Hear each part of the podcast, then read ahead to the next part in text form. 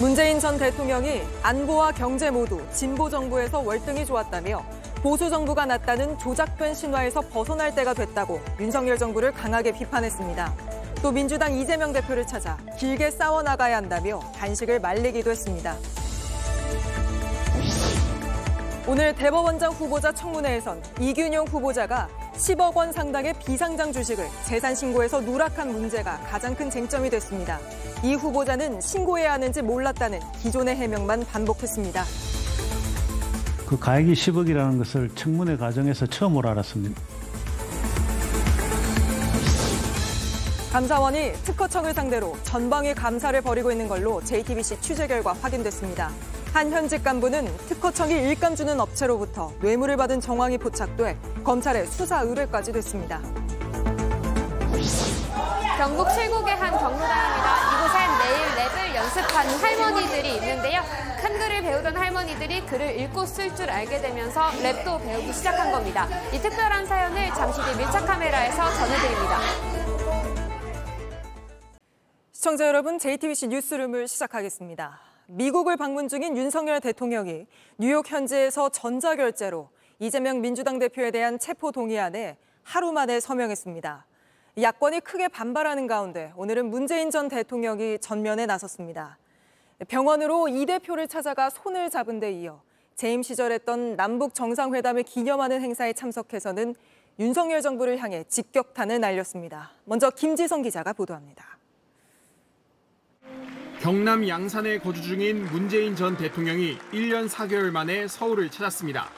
9.19 평양 공동선언 5주년 기념식에서 퇴임 이후 처음으로 대중연단에 섰습니다. 메시지는 현 윤석열 정부를 비판하는 데 집중됐습니다. 우선 남북 관계가 파탄났다고 직격탄을 날렸습니다. 언제 그런 날이 있었나 싶을 정도로 파탄난 지금의 남북 관계를 생각하면 안타깝고 착잡하기 짝이 없습니다. 적대 행위를 전면 중단하기로 한 9.19 군사합의를 폐기하려는 현 정부 움직임도 강하게 비판했습니다. 남북 군사합의를 폐기한다는 것은 최후의 안전핀을 제거하는 무책임한 일이 될 것입니다. 윤석열 정부가 안보도 경제도 실패했다는 취지로 조작된 신어란 표현까지 써가며 목소리를 높였습니다. 안보는 보수 정부가 잘한다. 경제는 보수 정부가 낫다. 이런 조작된 신화에서 이제는 벗어날 때가 되었다는 것을 마지막으로 강조하고 싶습니다. 문 전 대통령이 퇴임 뒤 육성으로 현 정부를 비판한 건 처음입니다. 감사원의 통계 조작 의혹 발표 이후 전현 정부 간 충돌이 다시 불거진 상황에서 이례적으로 직접 목소리를 낸 겁니다. 문 전 대통령은 앞서 입원 중인 이재명 민주당 대표의 단식을 만류하면서도 싸워나가야 한다며 현 정부의 각을 세운 발언을 했습니다. 이제 길게 싸워 나가야 되고 또 이제 또 국면도 또좀 밝아지기도 하고 이제는 또 빨리 이제 어, 기운 차려서 또 다시 또 다른 모습으로 또 싸우는 게 필요한 시기가 된것 같고. 다만 문 전 대통령은 이재명 대표 체포 동의안에 대해선 따로 언급하지 않았다고 민주당 관계자는 설명했습니다. JTBC 김지성입니다. 이재명 대표에 대한 체포동의안 표결이 사실상 모레로 확정됐습니다. 이 대표 강성 지지자들은 민주당 의원들로부터 부결을 약속받고 이렇게 공개하는 인증 릴레이를 벌이고 있는데 당내 분위기 어떤지 최윤경 기자가 취재했습니다. 검찰이 이재명 대표에 대한 구속영장을 청구한 지 하루 만에 체포동의안이 국회에 접수됐습니다. 윤석열 대통령이 해외에서 전자결제로 체포동의 요구를 제거한 겁니다. 내일 본회의에 보고되면 모레 본회의에서 표결이 진행됩니다. 민주당은 반발했습니다. 윤석열 대통령의 체포동의안 제거는 정적 죽이기 문서에 사인한 것입니다. 하지만 속내는 복잡합니다. 이 대표 단식이 길어지며 부결에 힘이 실렸지만 비이재명계는 여전히 이 대표가 직접 가결 요청을 해야 방탄 정당에서 벗어난다는 목소리를 내고 있습니다. 비이재명계는 이 대표의 내년 총선 공천권 행사에도 강한 우려를 갖고 있습니다. 원내 지도부는 공개 토론 대신 조용히 물밑에서 의견을 수렴 중입니다. 국민의힘 의석수에 민주당 의원 40명 정도가 동참하면 가결될 수도 있습니다. 이런 가운데 친명계는 공개적으로 부결몰이에 나섰습니다. 사법살인에 순종할 의무가 없다거나 한 표의 이탈표도 없이 부결시켜야 한다는 발언도 나옵니다. 강성 지지자들도 부결 의사를 밝힌 의원 명단이 벌써 50명을 넘겼다며 부결 인증 릴레이를 하고 있습니다. 이 대표는 현재 기력을 일부 되찾았지만 체포동의안에 대해선 별다른 언급을 하지 않고 있습니다. JTBC 최윤경입니다. 이런 와중에 오늘 국회에서 민주당의 동의가 필요한 대법원장 후보자의 청문회가 시작됐습니다. 이균용 후보자가 10억 원 규모의 비상장 주식을 신고하지 않은 게 문제가 됐는데 이 후보자는 몰랐다는 말만 반복하며 뾰족한 해명은 내놓지 못했습니다. 여도현 기자입니다. 청문회 최대 쟁점은 이균용 후보자의 재산 신고 누락이었습니다. 72억 원 재산 신고를 하면서 처가가 운영하는 회사의 10억 원 규모 비상장 주식 재산을 빠뜨린 점이 드러났기 때문입니다. 이 후보자는 법이 바뀌어서 신고해야 하는지 몰랐다는 기존의 해명을 반복했습니다. 그 가액이 10억이라는 것을 청문회 과정에서 처음으로 알았습니다. 네. 하지만 처가 회사의 주식 가치를 이전에도 알고 있었던 것이 아니냐는 의혹도 나왔습니다.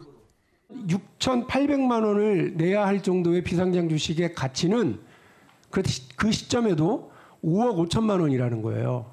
2001년도에 5억, 5억 5천만 원인 거를 세무사를 통해서 알고 계셨을 거예요. 예, 재산 분조에 저, 저는 전혀 관여하지 않았기 때문에 후보자님, 뒤늦, 뒤늦게 알았습니다. 비상장 주식 관련 의혹에 대해 이 후보자는 뾰족한 해명을 내놓지 못했습니다. 야당은 이 후보자가 안성 시장의 재산 신고 누락을 유죄로 선고한 판결을 언급하며 모르는 것도 문제가 된다고 지적했습니다. 이균영 후보자는 남에게는 엄격했어요. 그런데 본인에게는 굉장히 관대하시네요. 뭐, 어쨌든 저희 불찰이었기 때문에 그 부분은 송구스럽게 생각합니다. 반면 여당은 이 후보자에 대한 비판이 지나치다고 비판했습니다. 자료 제출 요구도 김 대법원장인 경우는 92건, 지금 후보자는 175건, 한 두 배 가까이 됩니다. 민주당은 최소한의 법은 충실히 준수하며 살아온 대법원장 후보를 다시 물색하기 바란다며 부적격 입장을 명확히 했습니다. 대법원장 후보자는 장관과 달리 국회의 임명 동의 표결을 거쳐야 합니다. JTBC 여도현입니다. 김행 여성가족부 장관 후보자의 경우 자신이 설립한 회사를 둘러싸고 여러 의혹이 나오고 있습니다. 그러자 오늘 김 후보자는 모두 가짜 뉴스로 치부하며 도가 지나치다 청문회 전까지 모든 의혹 보도를 멈춰달라고 목소리를 높였습니다. 앞으로는 출근길 질문도 받지 않겠다고 선언했는데 이 소식은 임예은 기자입니다. 김행 후보자는 출근길 첫날 질의응답에 충실하겠다고 했습니다. press friendly한 사람이라고 스스로 제가 자부합니다. 하지만 평일 기준 나흘 뒤인 오늘 일을 중단하겠다고 선언했습니다. 경영 내용을 전부 다 공개하겠습니다. 그때까지 도어 스태핑은 중단합니다. 청문회 때까지 어떤 의혹 보도도 중지해 주시기 바랍니다. 후보자 본인과 배우자 등을 둘러싼 여러 의혹과 논란이 잇따르자 이같이 결정한 걸로 보입니다. 먼저 김행 장관 후보자는 배우자가 자신이 공동 창업한 회사에서 아무런 직책을 맡지 않았다고 했습니다. 하지만 김 후보자의 배우자는 2018년부터 올해 8월까지 소셜 홀딩스에서 3억 8천만 원을 받은 걸로 나타났습니다. 해당 보수는 근로소득 명목으로 지급됐고 2019년과 2021년엔 상여금도 받았습니다. 김 후보자는 이에 대해 비상근으로 업무 수탁을 받은 것이라고 해명했습니다. 배우자는 소셜뉴스 창업 과정을 잘 아는 입장에서 회사의 요청으로 자산 운용 업무를 수탁받은 후에 그 성과에 대한 보수를 수령받았습니다. 다만 김 후보자는 2016년부터 소셜뉴스가 운영하는 위키트리의 부회장직을 갖고 있었습니다. 이 때문에 배우자의 수탁 계약이 어떤 형태로 이뤄졌는지 투명하게 밝혀져야 한다는 지적입니다. 김 후보자는 또 백지 신탁 당시 자신과 배우자의 주식을 신우이 등에게 모두 팔았다고 했는데 오늘 참고 자료를 통해서는 2018년부터 주식 대부분을 다시 매입했다고 했습니다. 하지만 구체적인 지분 구조 등 재무제표는 청문회 때 공개하겠다고 했습니다. JTBC 임예은입니다. 대형 입시 학원에 이른바 킬러 문항을 만들어주고 돈을 받은 현직 교사 24명이 수사를 받게 됐습니다. 많게는 5억 원까지 받은 교사도 있습니다.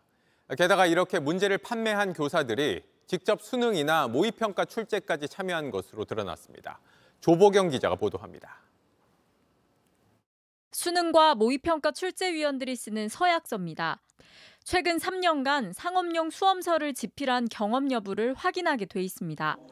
교육부는 이렇게 사교육 업체에 문항을 판매해 놓고도 이를 숨기고 출제에 참여한 교사 4명을 업무방해 혐의로 고소했습니다.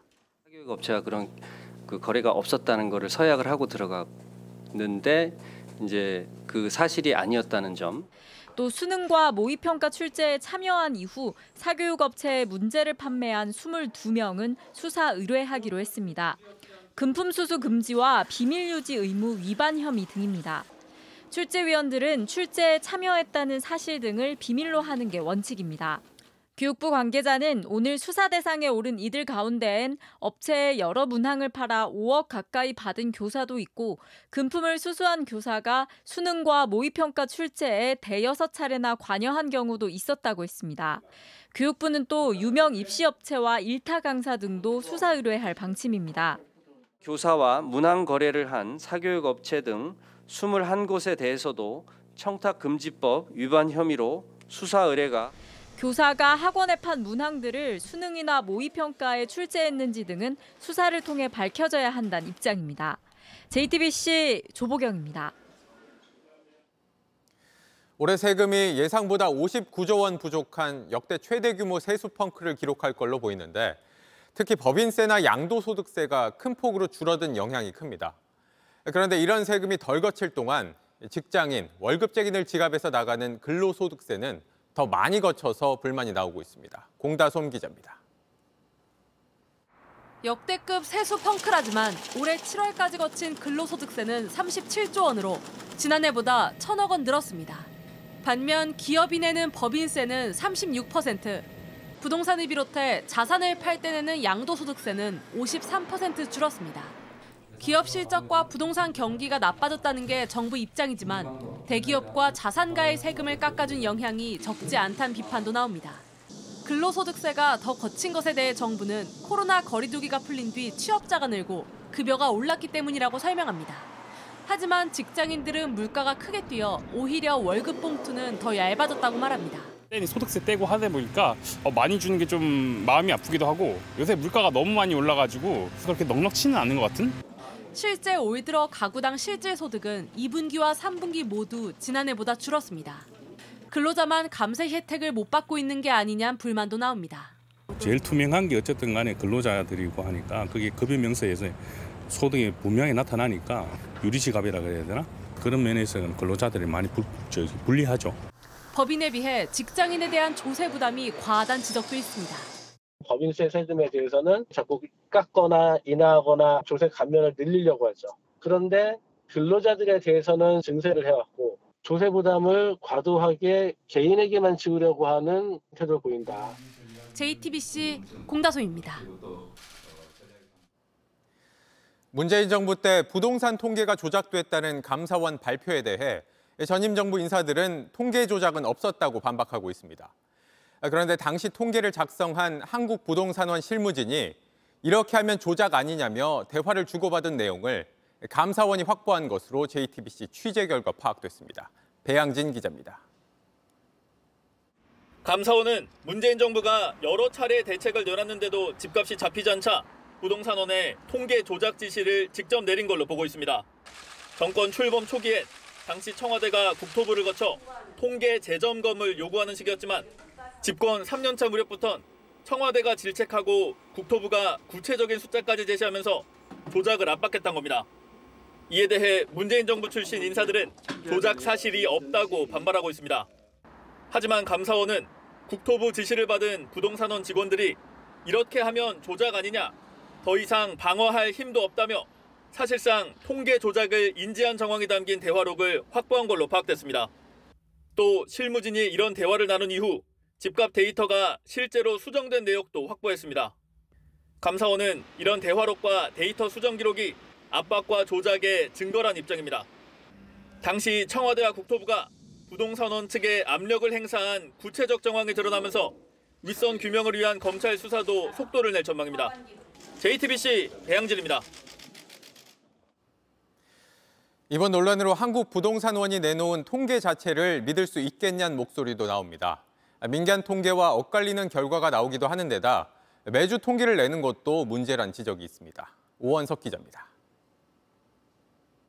최근 6주 동안 한국 부동산원이 매긴 서울 아파트값 상승폭은 민간 업체인 KB와 부동산 R114 통계보다 훨씬 높았습니다. 이러자 통계 조작 논란을 겪고도 아직도 부동산원 통계에 문제가 있는 게 아니냐는 지적이 커지고 있습니다. 전문가들은 여전히 조사 표본이 적은 게 가장 큰 문제라고 지적합니다.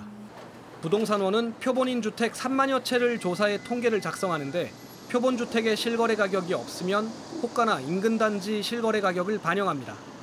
반면 KB는 부동산원의 두 배인 6만여 채를 조사하고 실거래가만 반영할 뿐 호가는 반영하지 않습니다. 부동산 R114는 표본 조사가 아닌 전수 조사로 가격 동향을 발표합니다. 뭐 주간 동향을 계속 발표를 해가지고 오히려 그 국민들한테 더 불안한 심리라든지 잘못된 심리를 작동을 시키기 때문에 국가기관에서는 하지 않아야 된다고 봐요. 샘플링의 문제는 뭐 어디서나 나오는 거고요. 조사 방식에서 당연히 문제가 발생을 하죠. 이렇다 보니 정부의 주간 통계는 폐지해야 한다는 주장까지 나옵니다. 없애버리는 게 좋을까요?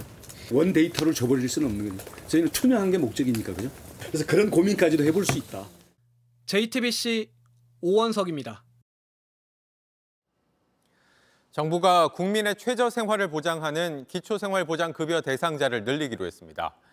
생업용 자동차가 있다고 수급에서 탈락하는 일이 없도록 하고 중증 장애인에 대한 부양 의무자 기준도 완화할 방침입니다. 강나현 기자입니다.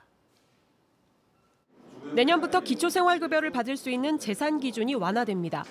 6명 이상이거나 자녀가 3명 이상인 집에 차가 있는 경우 앞으로는 2,500cc 미만, 차 시세가 500만 원 아래면 차값의 4.17%만 소득으로 보겠다는 겁니다. 생계를 위해 자동차가 필요한 경우 그동안은 배기량이 작아도 차값의 절반을 소득으로 취급했는데 앞으로 이런 2,000cc 미만인 차는 아예 소득으로 잡지 않습니다. 의료급여의 경우 중증 장애인이 있는 가구에 한해 내년부터 부양의무자 기준을 없애기로 했습니다. 하지만 부양의무자가 연소득 1억, 일반 재산 9억이 넘으면 대상에서 빠지는 데다 나머지 대상도 의료 필요도를 따져 차차 정하겠다는 계획입니다. 희귀 난치 어, 질환, 뭐 중증 질환이 있는 경우에 이런 경우에는 의료급여 적용할 때의 부양 의무자 기준을 완화하는 것을 어, 검토해 나갈 것입니다. 하지만 의료급여에 있어 부양 의무자 기준은 여전히 사각지대를 만든다는 지적이 나옵니다. 2020년 서울 방배동에서 발달장애인 아들과 살던 60대 여성이 지병을 앓다 숨진 지 반년 만에 발견됐는데 떨어져 살던 가족이 부양 의무자라 의료급여를 신청하지 못해 문제가 됐었습니다. 의료 필요도는 장애 여부만으로 결정되는 것은 아니라고 봅니다. 부양의무자 기준 때문에 이 자격을 박탈하는 게 생명의 위협으로 직결될 수 있다는 점에 대해서 상당히 유의해야. JTBC 강나현입니다. 다음 소식입니다. 서울 강남에는 테헤란로가 있죠. 거꾸로 이란의 수도 테헤란에는 서울 이름을 딴 도로가 있습니다. 그만큼 친한 사이였죠. 우리가 이란 석유도 많이 수입을 했고요. 이랬던 사이가 돈 때문에 틀어졌습니다. 이란이 핵 개발에 나서면서 2010년 유엔이 이란과의 직접 거래를 막아버립니다. 그래도 우회 거래 방식으로 이란과 교역을 계속했습니다. 우리나라 은행에 이란 중앙은행 계좌를 하나 트고 석유를 사면 이 계좌로 석유값 넣어주고 반대로 이란의 가전제품을 팔면 물건값 이 계좌에서 빼오는 식이었습니다. 그런데 미국이 4년 전에 우회 거래도 못하게 막아버립니다. 이란에 줄 돈 60억 달러, 약 8조 원이 우리 은행에 묶이게 됐고 이란이 반발하면서 관계도 틀어진 겁니다. 이 돈이 4년 만에 이란으로 넘어갔습니다. 미국과 이란이 포로를 맞교환하면서 이 돈도 풀어주기로 했기 때문입니다. 문제는 이란이 우리에게 이자까지 요구하고 있다는 겁니다. 윤세민아 기자가 보도합니다. 현지 시간 18일 우리나라 은행에 있던 8조 원 정도가 이란 정부 계좌에 모두 입금됐습니다. 지난달 미국과 이란이 수감자 맞교환의 대가로 동결된 자금을 풀기로 합의했기 때문입니다. 그런데 이란 측이 4년간 이자를 제대로 받지 못했다며 추가로 돈을 요구할 걸로 알려졌습니다. 게다가 그 사이 원화 환율이 올라 원금을 손해봤다며 손실분도 주장하고 있습니다. 이란 매체에 따르면 지연 이자와 환차손을 합쳐 우리 돈 9천억 원이 넘는 돈을 추가로 받아야 한다는 겁니다. 이란 중앙은행 총재도 한국에 대한 불만이 고조되고 있으며 결론이 날 때까지 한국에 대한 항의는 계속될 것이라고 밝혔습니다. 우리 정부는 황당하단 반응입니다. 공결 자금 이전과 관련된 모든 세부 사항은 이미 유관국 등과 들 간의 합의에 따라 이루어진 것임을 다시 한번 강조해서 말씀드립니다. 정부 관계자는 또 자금을 맡아뒀던 우리나라 은행들이 연 1% 중반대의 이자를 지급해온 걸로 알고 있다며 이란 측의 주장은 사실과 다르다고 반박했습니다. 이 때문에 이란 측의 주장은 실제와 달리 미국과의 합의에 반발하는 자국 내 강경파를 달래려는 의도란 분석도 나옵니다. 이런 가운데 이란에서 풀려난 미국인들이 카타르에 도착했습니다. 조 바이든 미국 대통령은 성명을 내고 미국인 석방 과정에 도움을 준 한국 정부 등에 감사하다고 전했습니다. JTBC 윤세민입니다. 지금부터는 저희가 단독 취재한 특허청 비리 의혹을 보도해드리겠습니다. 특허청이 심사하기 전에 먼저 조사하도록 일감을 주는 업체들이 있습니다. 그런데 특허청 간부들이 이 업체로부터 뇌물을 받거나 아예 가족 명의로 업체를 직접 차린 정황이 감사원에 포착됐습니다. 현직 특허 수석, 심판장은 뇌물수수 혐의로 검찰에 수사 의뢰까지 됐는데 먼저 이 내용부터 정아람 기자가 보도합니다. 지난해 5월 감사원은 특허청 산하 특허심판원의 수석심판장 A씨에 대한 감사를 시작했습니다. A씨가 특허청 국장으로 근무할 당시 특허 선행조사 업체들로부터 뇌물을 받았다는 제보를 받았기 때문입니다. 선행조사 업체는 특허나 상표를 심사하기 전에 원래 있던 것과 겹치지 않는지 조사하는 곳입니다. 특허 신청자뿐 아니라 특허청으로부터도 일감을 받습니다. A씨는 뇌물을 받고 일부 업체에 일감을 몰아준 혐의를 받고 있습니다. 조사를 마친 감사원은 지난해 말 A씨를 대전지검에 수사 의뢰했습니다. A씨는 혐의를 부인했습니다. 아직 끝난 사건이 아니라서 뇌물수수는 저는 아니기 때문에 드릴 수 있는 말씀이 없는데 그렇습니다. 또 다른 특허청 서기관 B씨는 아예 선행조사 업체를 차린 혐의로 지난 4월부터 감사원 조사를 받고 있습니다. B씨는 지난해 초 가족 명의로 업체를 차린 뒤 해당 업체에 대한 상표 등록까지 출원한 혐의를 받고 있습니다. 현행법상 특허청 직원은 재직 중 상표를 등록받을 수 없습니다. 제가 사실이 아니라고 감사원에 해명을 지금 하고 있는 중이고요. 그러니까 제가 답변드릴 내용이 없네요. 이에 대해 특허청은 두 사람이 감사원의 감사를 받고 있는 게 맞다며 결과를 기다리고 있다고 밝혔습니다. JTB 정아람입니다. 감사원은 특허청의 오랜 기간 이 업체들의 퇴직자들을 취업시킨 정황도 포착했습니다. 저희가 특허청 내부 문건을 확보해 분석해 보니 우리 청 추천자가 채용될 수 있도록 비공식적으로 접촉해 협조 요청하겠다는 등 퇴직자 재취업이 조직적으로 이루어진 걸로 보이는 내용이 담겨 있었습니다. 계속해서 정아람 기자입니다. 특허청 인사를 책임지는 운영지원과가 2014년 4월 작성한 내부 문건입니다. 상표 디자인 전문조사관 인력 운영제도 개선 방안 보고라고 적혀 있습니다. 전문조사관은 특허청 심사 전에 선행조사 업체에서 사전조사를 하는 인력입니다. 운영지원과는 이 문건에서 전문조사관은 65세까지 장기 근무가 가능해 청 직원의 관심이 높아지고 있으나 명확한 채용 기준이 없다고 짚었습니다. 그러면서 앞으로 정년 잔여 기간 등을 고려해 전문조사관 후보자를 청에서 선정해 조사기관에 추천한다고 적혀 있습니다. 우리청 추천자가 채용될 수 있도록 조사기관의 본부장과 비공식 접촉을 통해 협조 요청이라며 노골적으로 취업 청탁 방식까지 제시했습니다. 감사원은 이 문건의 초안은 당시 운영지원 과장이었던 시모 씨가 작성한 것으로 보고 조사 중입니다. C 씨는 이후 고위 공무원인 한국특허 정보원장까지 지냈습니다. 선행조사업체가 특허청의 뜻에 따라 좌우되는 사실상 전관업체가 아닌지 의심되는 대목도 있습니다. 2014년 5월 특허청 운영지원과에서 작성된 또 다른 내부 문건입니다. 공직자윤리법 시행령 개정으로 특허청이 취업 제한 기관에 포함될 전망이라며 전문조사관 채용 시기를 시행령 개정 이전으로 추진한다고 적혀 있습니다. 퇴직자들이 취업 제한에 걸리기 전에 업체의 채용을 앞당기도록 조치했던 겁니다. 앞으로는 취업 제한을 받지 않는 5급 심사관 중심으로 선발을 추진한다는 내용도 있습니다.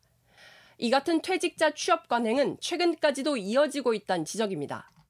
2010년 특허청 상표심사 정책과에서 작성된 조사원 현황을 보면 특허청 직원 수십 명이 퇴직하자마자 선행 조사업체에 입사했습니다.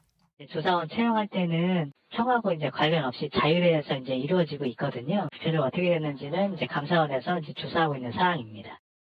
JTBC 정아람입니다. 어제 경남 양산시의 한 식당에 큰 불이 났는데 순식간에 불길에 휩싸여 식당 할머니가 미처 빠져나오지 못했습니다. 모두가 어쩔 줄 몰라 발만 동동 구르고 있는 그 순간 한 외국인이 불길 속으로 뛰어 들어갔는데요. 고마운 이 남성 누구였는지 모바일 디이슈로 확인해 보시죠.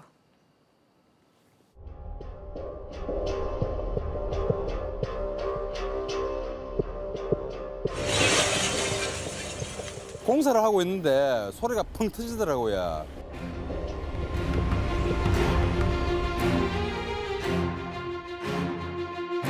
할머니 몸에 불이 붙어갖고 쓰러져 있더라고요.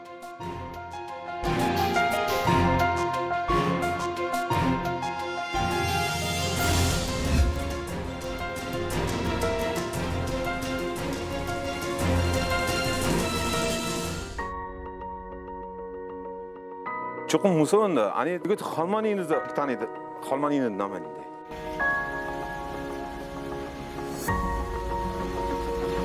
유리 많았는데 조금 길어서 아니 괜- 지금 괜찮아.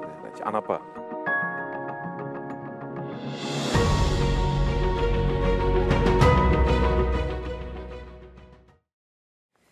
출근길 지하철에서 흉기 난동 오해를 일으켜 승객들을 다치게 한 30대가 결국 경찰에 붙잡혔습니다.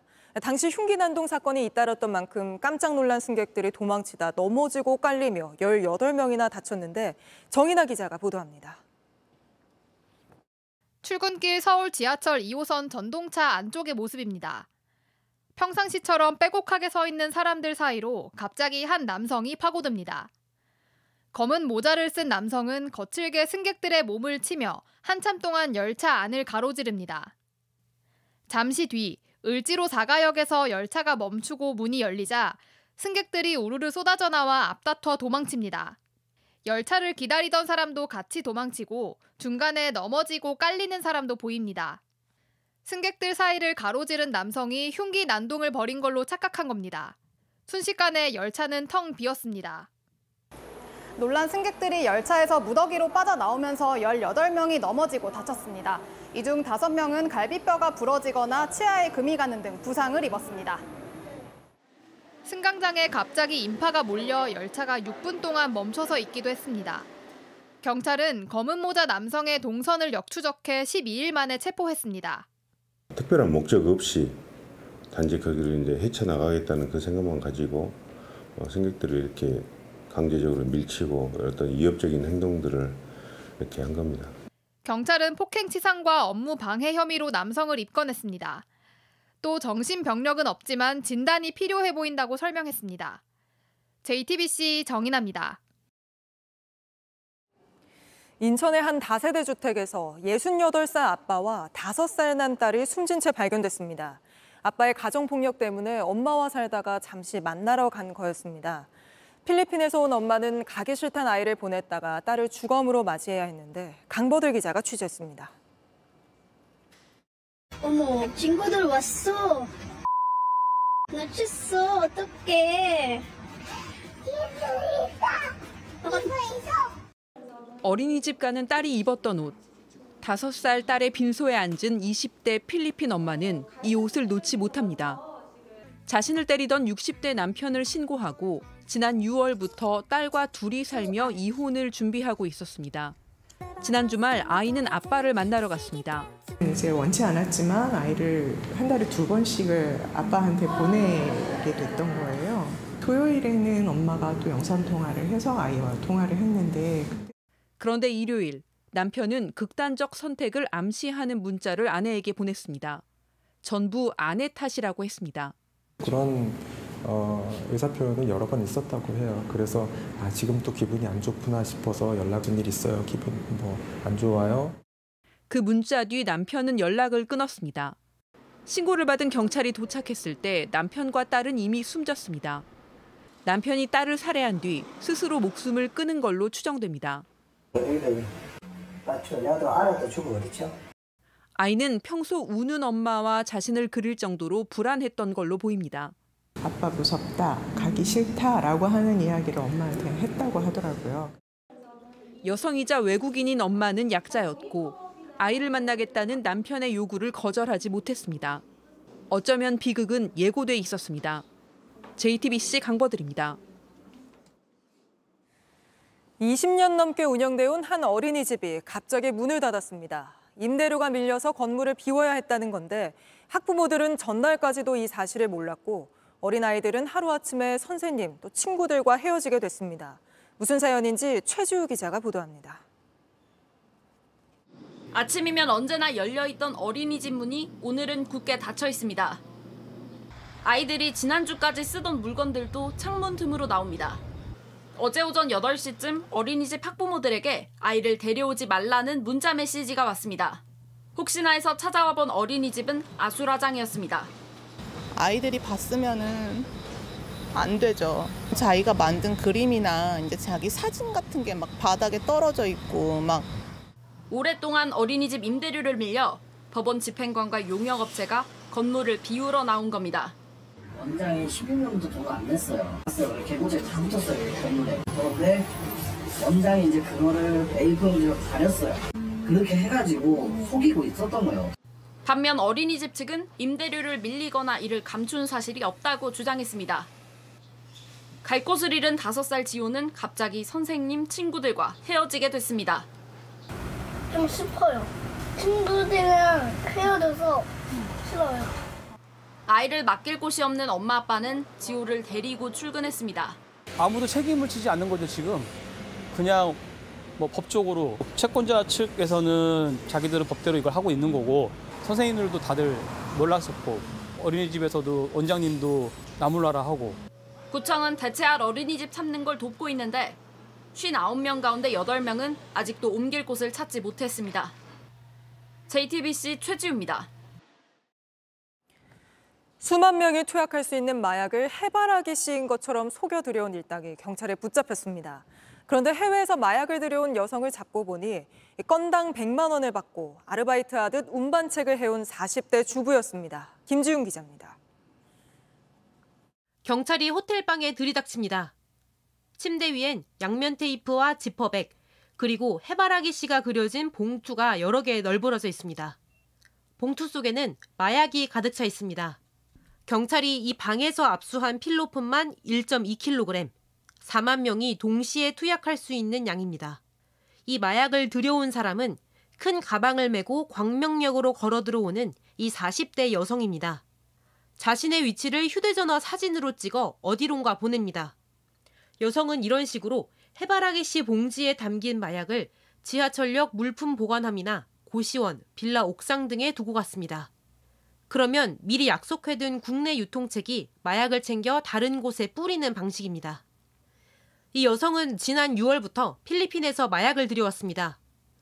텔레그램을 통해 고액 아르바이트라고 소개받은 뒤 건당 50만 원에서 100만 원을 받고 모두 8차례 마약을 운반한 걸로 드러났습니다.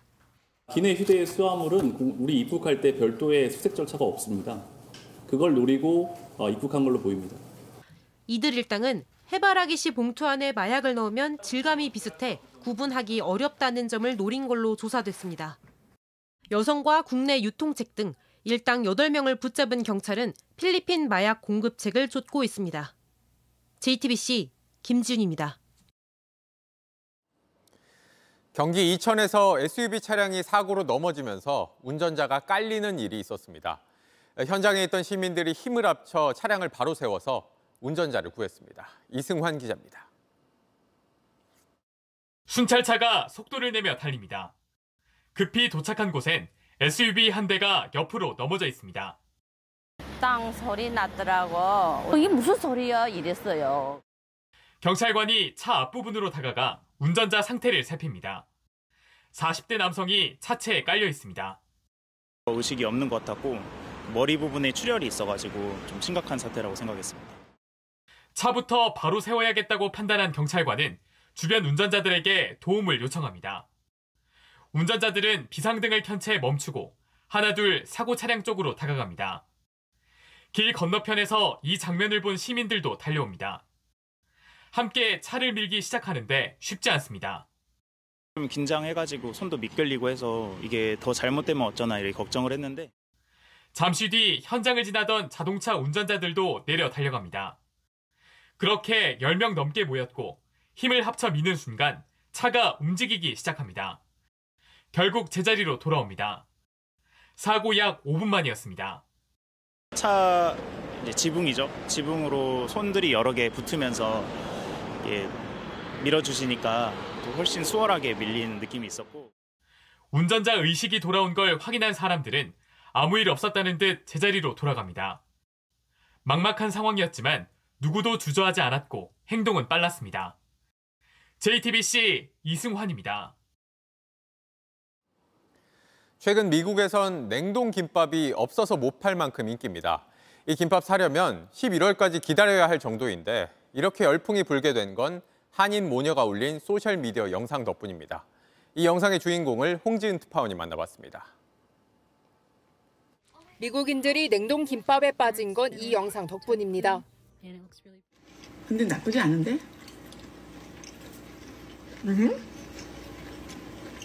It's not bad. 2019년부터 한식 요리법을 소개해 왔는데 냉동 김밥 영상이 1,200만이 넘는 조회수를 기록했습니다. 저는 얼마 전 SNS에서 화제가 된 냉동 김밥을 유통하는 식료품 마트에 나와 있습니다. 냉동 김밥은 지금은 품절돼 11월까지 구할 수 없는 상태인데요. 이번 김밥 열풍을 일으킨 주인공을 만나봤습니다. I definitely was not expecting it to blow up and be that big on both TikTok and Instagram because my mom's reaction is 100% real and she didn't know I was filming her when I at first. 미국에서 태어난 안 씨는 정작 어렸을 땐 김밥이 싫었다고 고백합니다. On that same day, I went back and I said, 엄마, 김밥 이제 싸지 말고 그냥 샌드위치만 싸줘. 너무 창피하다. Now kids at school in American schools are asking their Korean parents like, can you pack me kimbap to school? 안 씨는 미국인들이 제대로 된 한식을 즐길 수 있도록 앞으로도 다양한 요리법을 소개할 예정입니다. And I want like that Korean 엄마 recipe, the ajima recipe, because those are always better. I just want to share all of those things with people who aren't Korean. And as each generation comes forth in America, um, for Korean Americans, I want those recipes to pass down. 로스앤젤레스에서 JTBC 홍지은입니다. 적의 레이더망에 잡히지 않는 스텔스 전투기는 미국이 자랑하는 무기인데 비행 도중 분실되는 일이 벌어졌습니다. 조종사가 비상 탈출한 뒤에 어디로 간 건지 행방을 찾지 못하다가 24시간이 지나서야 잔해가 발견된 겁니다. 워싱턴 김필규 특파원입니다. 사라진 전투기를 찾기 위해 하늘엔 헬리콥터가 떴고 지상엔 군과 경찰이 총동원됐습니다. 미 해병 소속 F-35B가 사우스캐롤라이나 찰스턴 기지를 이륙한 건 지난 17일입니다. 알 수 없는 이유로 조종사는 비상 탈출했지만 전투기는 자동 조정 모드로 비행을 계속했습니다. 이후 추적에 실패했는데 레이더 탐지를 피하는 강력한 스텔스 기능 때문인 걸로 전해졌습니다. 그러자 군은 행방에 대한 정보가 있으면 제보해달라며 전화번호까지 적어 공지했습니다. 24시간 만에 찰스턴 인근에서 잔해를 발견했지만 그 사이 논란은 커졌습니다. 한 공화당 하원 의원은 어떻게 F-35를 잃어버릴 수 있느냐고 비판했고 소셜미디어에는 이를 조롱하는 분실물 광고가 올라왔습니다. 그간 전투기 지원을 요청해온 젤렌스키 우크라이나 대통령이 가져갔다는 식의 합성 사진도 등장했습니다. 대당 가격이 천억 원이 넘는 이 전투기는 미국에서 가장 비싼 무기 시스템입니다. 한국 역시 F-35A 기종을 40대 보유하고 있고 지난주 25대 추가 구매가 결정됐습니다. 미국 언론들은 이번 일로 9번의 추락 사고를 포함해 그간 크고 작은 결함이 발견됐던 F-35의 효용에 의문이 더 커지게 됐다고 지적했습니다. 워싱턴에서 JTBC 김필규입니다.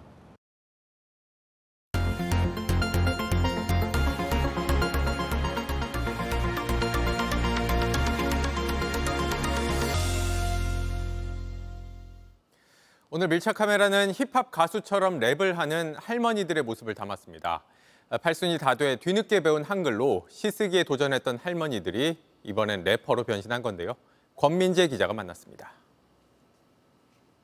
단정히 머리를 빗고 나갈 채비를 합니다. 꽃분홍 양산을 쓴 할머니의 발걸음은 마을 회관으로 향합니다. 옆사람과 인사해요. 고된 삶을 사느라 할머니에겐 글을 배울 여유가 없었습니다.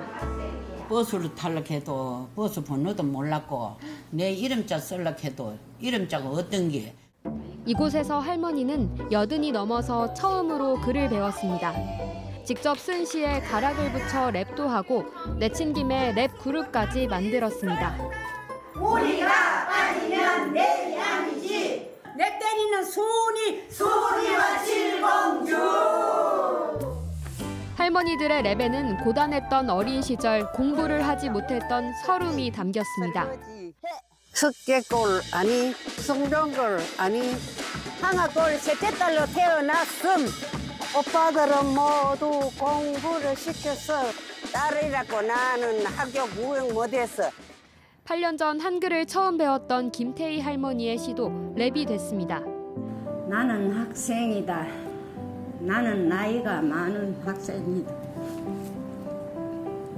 어린 손주들처럼 일어나 씻고 밥 먹고 준비를 하네. 처음엔 시도 랩도 모두 낯설었습니다. 시가 참 뭐고 뭐 씨, 씨앗이 보면 모른다. 내 살았는 거 뭐 심중에 있는 거 그런 걸 적어라 이 카드. 그거를 뭐 하게들 처음에는 자꾸 하 이제 좀 거들먹거리는 것도 되고 이제 재미도 재미도 있고. 이제 한글을 배운 지 넉 달이 조금 넘은 장옥금 할머니는 집에 와서 혼자 못다한 공부를 합니다. 나, 나이 많은 나이 나 나가 많은 학생이야. 어떠셨어요? 이름자 쓸 때? 음, 너무 좋죠. 내안 하던 걸 하네. 그 소리만 하면 눈물 나. 우리 할매들 다 눈물 나. 발음이 잘 안 돼도 자, everybody happy. everybody 어려워서 우리 every 바지로 하기로 했죠? 가사를 자꾸 잊어도 다할 일은 다 뭐지? 그거지. 할머니들에겐 새로운 걸 배우고 표현하는 이 시간이 참 소중합니다. 깜깜했던 세상이 밝아지는 것 같았다. 여든이 다 돼서 글을 배우며 할머니의 세상은 환해졌습니다. 유쾌한 가락과 세월의 흔적이 담긴 가사. 새로운 도전을 하는 할머니들의 노래는 어디까지 흘러갈까요? 밀착 카메라 권민재입니다.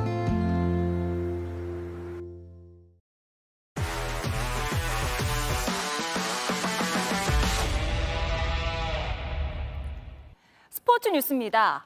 부상을 당했던 이강인이 한 달 만에 꿈을 향해 달립니다. 몇 시간 뒤면 4년 만에 챔피언스리그 무대에 설 수 있고 곧바로 아시안 게임 대표팀에 합류해 기다려왔던 금메달에 도전합니다. 홍지영 기자입니다. 허벅지를 다쳐 쓰러진 지 한 달째. 컨디션을 회복한 이강인의 몸놀림은 가볍기만 합니다. 소속팀 파리 생제르맹은 내일 도르트문트와 챔피언스리그 첫 경기를 치르는데 이강인은 일단 소집 명단에 포함됐습니다. 현지에서는 한 달 만에 나서는 경기인 만큼 선발 대신 교체 출전을 예상하고 있습니다. 챔피언스 리그 경기는 조금 참여를 할 듯합니다. 경기를 좀 지켜보고 어, 몸 상태를 좀 판단해야 될 것 같습니다. 이 경기가 끝나면 이강인은 곧바로 중국 항저우로 이동해 아시안 게임 대표팀에 합류합니다. 2차전 당일 현지에 도착하는 만큼 3차전부터 뛸 거라는 전망이 나오지만 황선홍 감독은 컨디션을 살피고 무리하지 않겠다고 밝혔습니다. 금메달에 도전하기 위해서는 오히려 강팀과 만나는 대회 막바지에 이강인의 활약이 절실하기 때문입니다. 이강인이 황선홍호에서 함께한 건 지난해 6월이 마지막인 만큼 선수들과 호흡을 다지는 것도 중요합니다.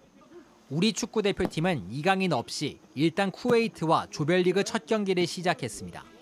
이런 가운데 아시안게임 조직위는 이강인이 메시, 포그바를 잇는 청소년 월드컵 골든볼 출신의 스타라며 황선홍호의 대회 3연패를 이끌 핵심으로 꼽았습니다. JTBC 홍지용입니다. 우상혁의 스마일은 다이아몬드 트로피 앞에서 더 돋보였습니다. 이젠 아시안 게임입니다. 우상혁은 금메달을 넘어 꿈의 기록에 도전합니다. 최종혁 기자입니다. 트로피를 든 우상혁은 쏟아지는 박수에 특유의 미소로 화답했습니다. 이제 와 저거는 진짜 어떻게 가능한가 뭐 우승은 절대 상상도 못했었고 그냥 마냥 그냥 꿈이었어요 어릴 적 꿈을 조금 더 하나 한 가지 이뤘어 이룬 것 같아서 기쁩니다 세계 정상급 선수들만 출전하는 13개 대회에서 상위 6명만 초대받는 마지막 대회 올 시즌 나선 대회마다 기대와 달리 우승이 한 차례도 없었던 만큼 시상대 맨 위에 선 이번 경험은 연이어 큰 대회를 앞둔 우상혁에게 최고의 밑거름이 됐습니다. 진짜 이번에 우승을 해야 저한테 조금 더 동기가 생길 것 같고 내년 파리나 뭐 바로 앞에 있는 아시안 게임에도 기분 좋게 이제 원래 하고 가야 저 제 딴엔 기분이 좋을 것 같았어요. 몇 센티미터를 높게 뛰기 위해 우상혁에겐 상상 못할 인내의 시간도 길었습니다. 일단은 한식을 거의 안 먹, 아예 안 먹고요. 웬만하면 한, 먹으면 또 아는 맛이 없었다고 생각나잖아요. 계속 그냥 한식을 눈으로만 봅니다. 먹방으로만 보고. 그러나 결과가 따라오자 고통을 견디는 건 또 다른 재미가 됐습니다. 또 새로운 루틴, 새로운 이제 방, 방식을 이제 계속 접하는 게 오히려 더 재밌고 새로운 도전들이 저를 조금 더 자극시키고 기대하게 만드는 것 같아요.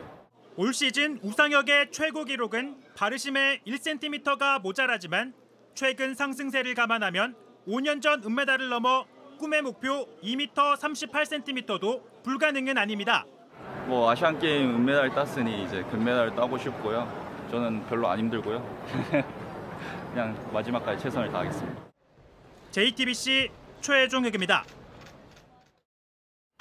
코로나19로 국제 무대에서 사라졌던 북한 축구 대표팀이 5년 만에 베일을 벗었습니다. 아시안 게임 조별리그 첫 경기에서 대만을 만나 2대 0 승리를 거뒀는데요. 세대 교체가 잘 이루어진 모습이었습니다. 2002년생 리조국 선수가 전반 7분 선제골을 터뜨렸고 전반 12분 2000년생 김국진 선수가 두 번째 골을 넣었습니다. 짧은 패스와 침투, 긴 크로스까지 조직력이 돋보였습니다. 지난달 오타니가 쏘아올린 강한 파울 타구에 뉴욕 매치의 전광판 하나가 망가졌는데요. 가로 세로 25cm의 구멍이 생기며 조각이 떨어져 나갔습니다. 이때다 싶었던 뉴욕 매치. 다른 건 더 부수지 말아달라. 전광판 파손에 대한 청구서를 보내겠다며 오타니를 향해서 장난 섞인 메시지도 냈는데요. 이 전광판 조각이 MLB 공식 경매 사이트에서 천만 원에 가까운 금액에 낙찰됐습니다. 오타니의 유명세와 상대 구단의 센스 덕분이겠죠? 엉덩이가 빠진 채로 때린 공이 베이스를 맞고 튀어 오릅니다. 타자 주자는 어디까지 달렸을까요? Bye.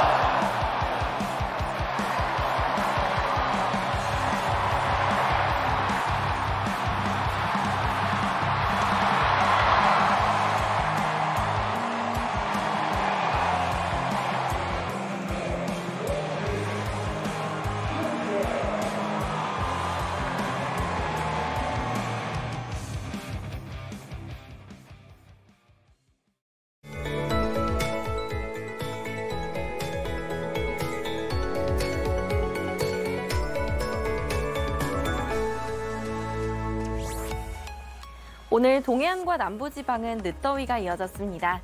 강릉은 한낮에 31.9도까지 올라 평년보다 8도가량 높았고요. 서울도 27.2도로 후덥지근했습니다. 때늦은 더위는 내일 전국에 비가 내리면서 한발 물러나겠습니다. 비는 내일 새벽 중부지방을 시작으로 오전 중에 전국으로 확대되겠습니다. 비는 모레까지 길게 이어질 텐데요. 특히 남부지방에 집중되겠습니다. 경남 해안은 최고 150mm 이상, 그 밖에 남부지방은 30에서 100mm가 예상되고요. 서울을 포함한 수도권은 최고 40mm의 비가 내리겠습니다. 비가 집중될 때는 시간당 30에서 50mm로 세차게 쏟아지겠습니다. 여기에 전남 해안과 제주는 강풍 예비특보까지 내려져 있습니다. 이들 지역은 내일 밤부터 초속 20m 안팎의 강한 바람도 예상됩니다. 내일 아침 기온 서울 전주 22도, 대구 21도, 부산 23도가 예상됩니다. 낮 기온은 서울 24도, 전주 25도, 부산 27도로 평년과 비슷하겠습니다. 모레 대부분 지역의 비는 그치겠지만 제주는 금요일까지도 이어질 것으로 보입니다. 날씨였습니다.